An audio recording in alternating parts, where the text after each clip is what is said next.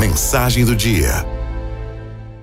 Não sei há quanto tempo você está esperando por uma promessa, por um milagre, por uma providência, por uma cura, por uma bênção. Mas eu sei que ninguém espera em vão. Aquele que põe a sua confiança em Deus entende que o tempo é necessário, que ele valerá a pena e que os planos de Deus ao tempo certo ninguém pedirá. Podem se passar anos, muitos anos. Mas se ele te prometeu algo, certamente ele cumprirá. Aprove a Deus lhe permitir passar por este tempo, não para te destruir, não para te desanimar ou abalar a sua fé, mas para te preparar. Talvez você não entenda, mas isso está te fortalecendo, te fazendo crescer.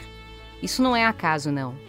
Não é castigo nem é sentença é plano de Deus e os planos de Deus são sempre perfeitos. Não questione a Deus se Fulano recebeu, se o outro já saiu da sala de espera, só ficou você, se aquele outro que chegou depois de você já saiu abençoado. Nem tudo é bênção de Deus. E para cada filho seu, Deus tem um tempo. O tempo que ele tem para você poderá não ser o mesmo para o teu vizinho, para o teu amigo, para alguém que lhe é próximo. Nem tudo que parece bom é bênção de Deus. E o que não for dele se desfaz da mesma forma que foi feito. Então, deixa eu te dizer uma coisa. Não questione mais a Deus pelo que os outros estão recebendo. Peça a Deus paciência para esperar o seu tempo. Você não entrou na sala de espera em vão. Deus te quer lá porque tem um propósito para te abençoar.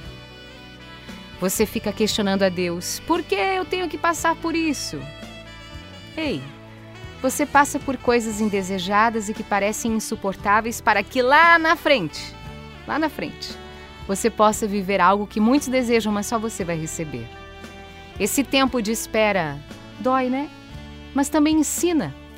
Olhe para a parede e veja o recado de Deus para você. Confie em mim. Está escrito aí, dentro do seu coração.